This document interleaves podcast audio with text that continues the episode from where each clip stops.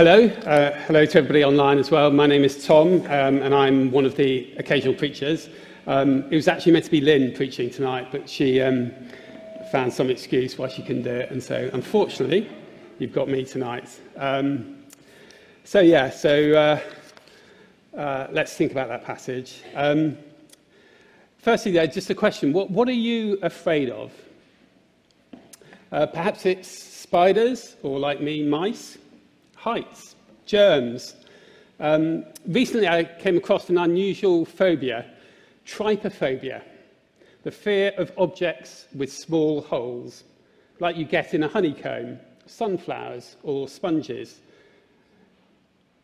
But probably the most common and deepest fear is the fear of death. When I was young, I used to have a recurring nightmare about death. I can't honestly remember if I was asleep or awake, but I remember thinking it through really rationally and realizing that if I were to die, that would be it. Full stop, the end. I would disappear into some kind of black hole forever, along with everybody else. Who I was and everything I had done, everything I would do, would completely disappear and be completely meaningless because nothing would last not even the knowledge of my existence. I remember mulling this over as a sort of angst teenager and feeling really scared and alone.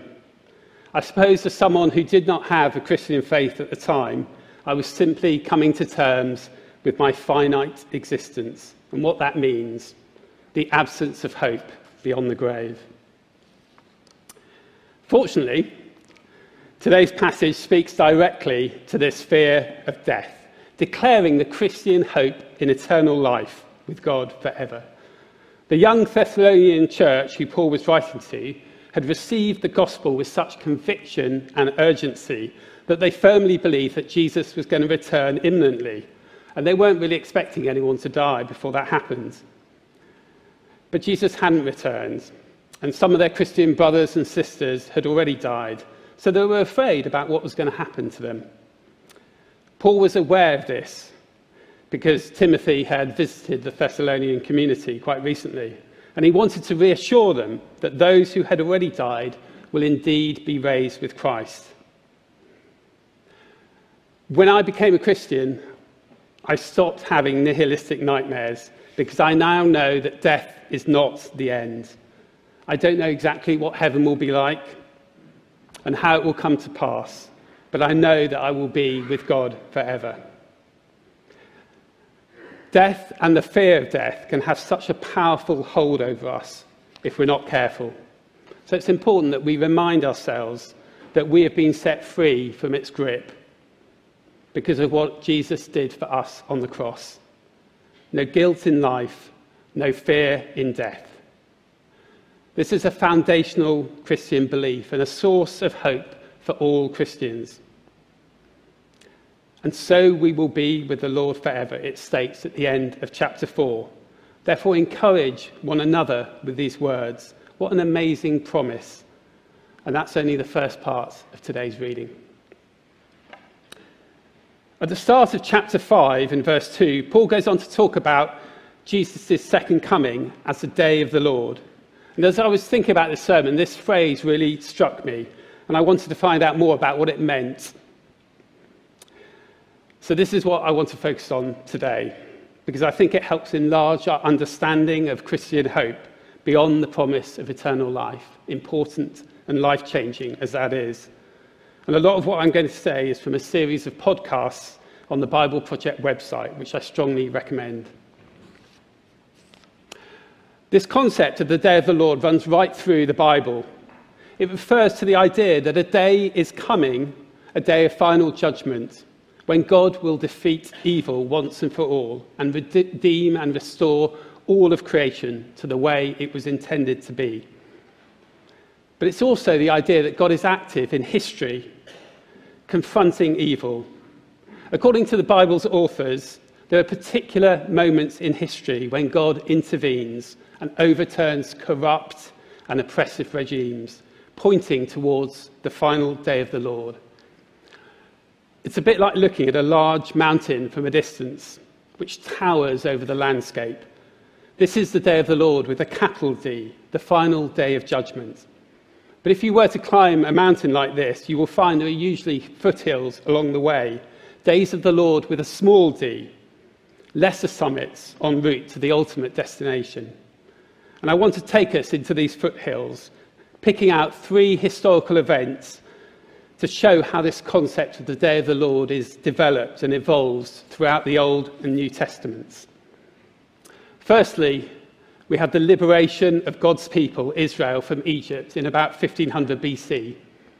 You know the story well. Having been welcomed into Egypt under the protection of Joseph, the Jewish people grew in numbers and then became a threat to the new Pharaoh, who enslaves them and exploits them to build his empire and to glorify himself and his nation. But God hears their cry and he calls Moses to set his people free. Egypt's evil empire is brought to its knees, and its mighty army, chariots and all, are drowned in the Red Sea. This is referred to in the book of Exodus as the day when God frees his people from the oppression of Egypt. And Jews, of course, still celebrate this today, every Passover.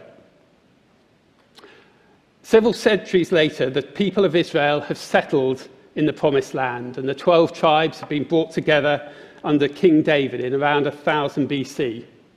And he passes on his kingdom to his son. Solomon asks God for wisdom and builds a temple. So far, so good. But then Solomon decides to build an even bigger palace for himself using slave labor from Lebanon. He enlists a huge army to protect his growing wealth and takes on hundreds of wives and concubines. The oppressed becomes the oppressor. Israel becomes the new Egypt. And then the prophets like Amos, Jeremiah, and Joel come along, and they're sent to warn Israel that the day of the Lord is coming. And of course, God's judgment does eventually fall on Israel when, God, when, G, uh, when Israel is invaded, first by the Assyrians and then by the Babylonians. And God's own people is sent into exile in about 600 BC, though always with the promise that one day the kingdom of Israel will be restored. See how the concept of the day of the Lord has evolved. No longer is this about God rescuing his people from an external oppressor, oppressor, but it's about God judging the evil within. Every person, every nation's tendency to exalt themselves above God gradually redefining what is good and what is evil to suit their own ends at the expense of others. What's also noteworthy in the many references to the day of the Lord is that the human evil being confronted is as much to do with collective evil, corrupt systems and practices, as it is to do with individual sins or failings. We see this clearly in this passage from Malachi, and many others like it, where God condemns individual sins such as sorcery and adultery, but also collective sins such as the oppression of workers, widows, orphans, and refugees. Wind the clock forward, and the Jewish nation has returned from exile, but is now under the rule of yet another oppressive foreign empire, Rome. And God's people are crying out for another day of the Lord when God will rescue them once again. Enter Jesus, the Son of God and long awaited Messiah. But Jesus' real enemy is not the Roman Empire, but the forces of evil itself. Jesus is tempted by Satan in the desert with the promise of power, but he says no, refusing to participate in Satan's schemes and plans. And by refusing to give in to evil and conquering death, evil's most potent weapon against us. Jesus shows that evil and death has no hold on him and no hold on us. Again, we see this concept of the day of the Lord being expanded further. No longer is it limited to God coming to save his chosen people, Israel. Jesus has come to redeem and restore the whole of creation. Furthermore, Jesus doesn't come to overcome evil and human corruption with plagues or with brute military force, but with sacrificial love, by giving up his own life for our sake. Jesus shows us that the most powerful weapons against evil are not physical weapons, but spiritual ones, which Paul talks about in verse 8, chapter 5 of today's passage the breastplate of faith and love, and the hope of salvation as a helmet. Jesus' victory points towards the final day of the Lord with a capital D, when God's plan for creation will be fully realized. If you look up the many biblical references to the day of the Lord, there are two core themes running through them all judgment and redemption, accompanied by lots of vivid imagery that's mirrored throughout the Old and New Testaments, and culminating with John's vision in Revelation.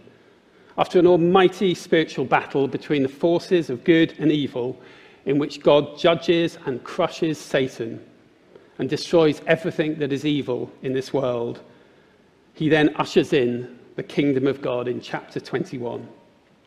Then I saw a new heaven and a new earth, the new Jerusalem coming down out of heaven from God and I heard a loud voice from the throne saying, Look, God's dwelling place is among the people, and he will dwell with them. He will wipe away every tear from their eyes. There will be no death, or mourning, or crying, or pain, for the old order of things has passed away.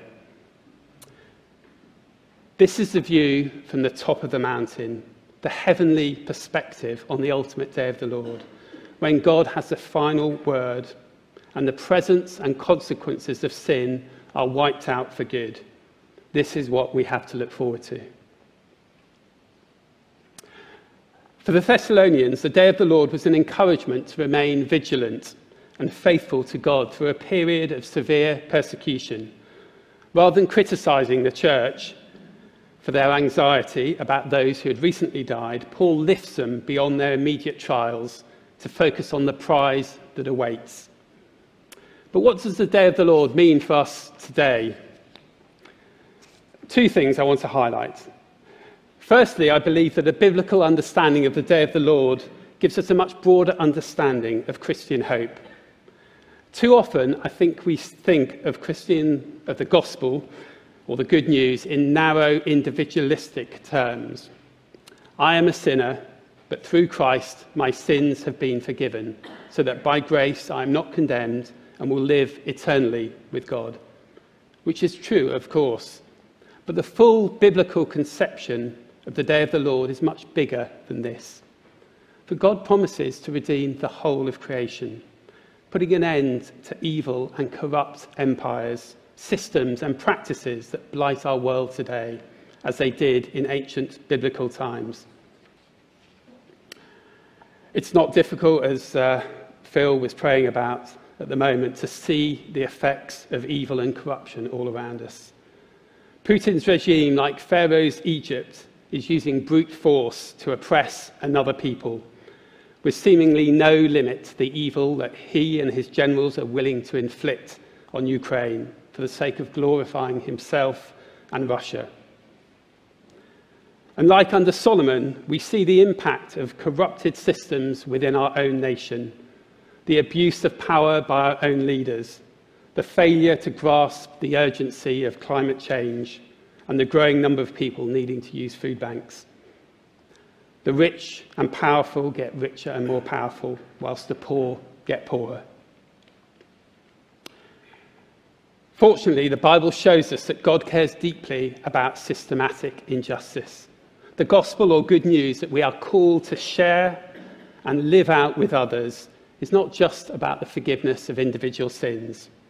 It's also about dealing with everything that is wrong with our society so that we can live in right relationship with each other and with God. And I think people are crying out for justice and hope, for a fairer and more just society without leaders who seem incapable of not being corrupted by power and authority. So, this is a timely and welcome message for us to share with others that the state of the world is not as God intended it to be, and that one day he will put an end to all human injustice. Justice will roll like a river, in the words of Isaiah. In the meantime, and this is my second point, we shouldn't just be sitting around waiting passively for the day of the Lord when God will fix the world for us. Like the Thessalonians, we are to be ready for it to come like a thief in the night. Before Christmas, Lynn and I were staying with her parents uh, on a very exclusive private road in Epsom, where the residents were literally preparing for a thief in the night, with gated homes, CCTV cameras galore, and a WhatsApp group for neighbours to report suspicious behaviours. When something is important to people, they go to great lengths to make sure they are well prepared. Uh, and by the way, this CCTV image is actually a photograph that uh, my son and I staged as a joke uh, in my parents in law home to give them a bit of a fright while they were away on holiday. Um, the thief on the right is me. So, Paul is warning us to be awake and alert, confronting evil and injustice wherever we see it around us.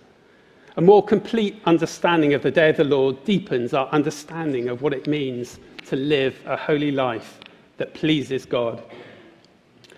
What does that mean in practice? Just want to give two quick examples that I've come across as I started preparing this sermon one negative and one positive.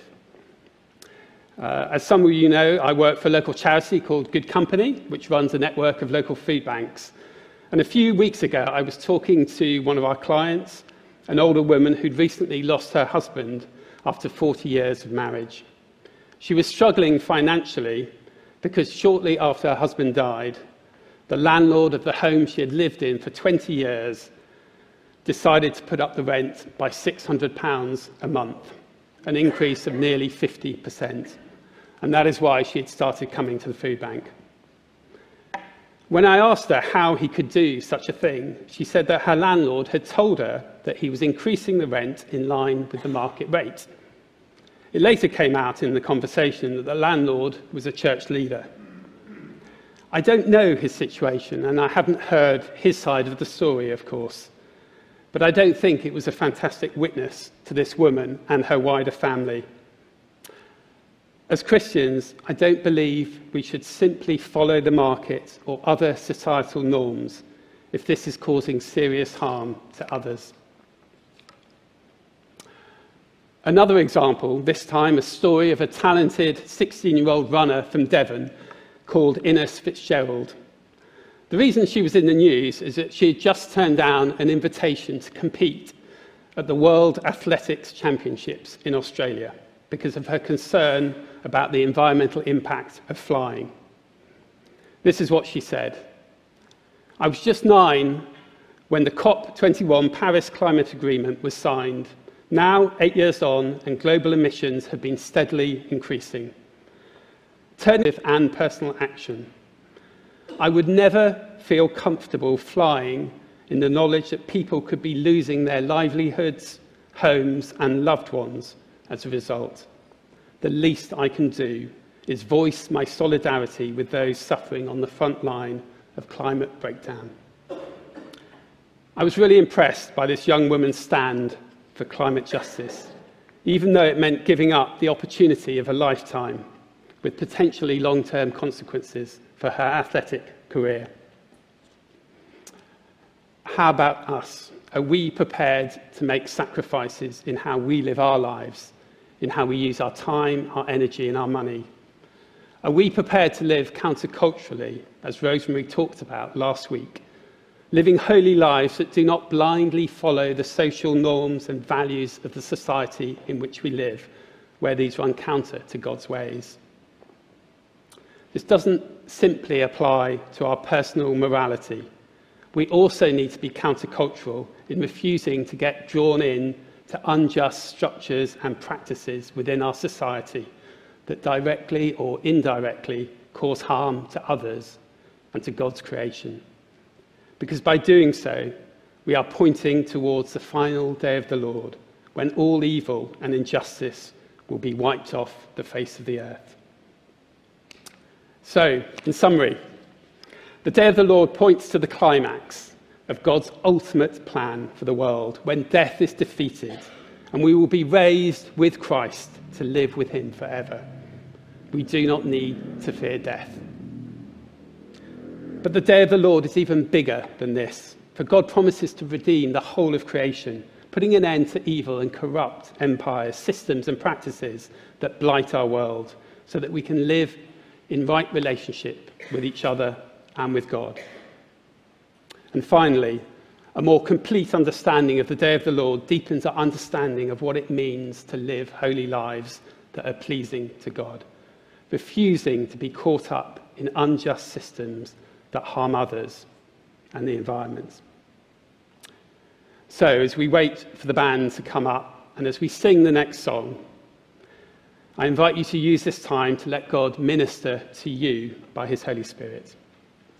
If you have a fear of death, ask him to take that away and to seal in you the promise of eternal life with God.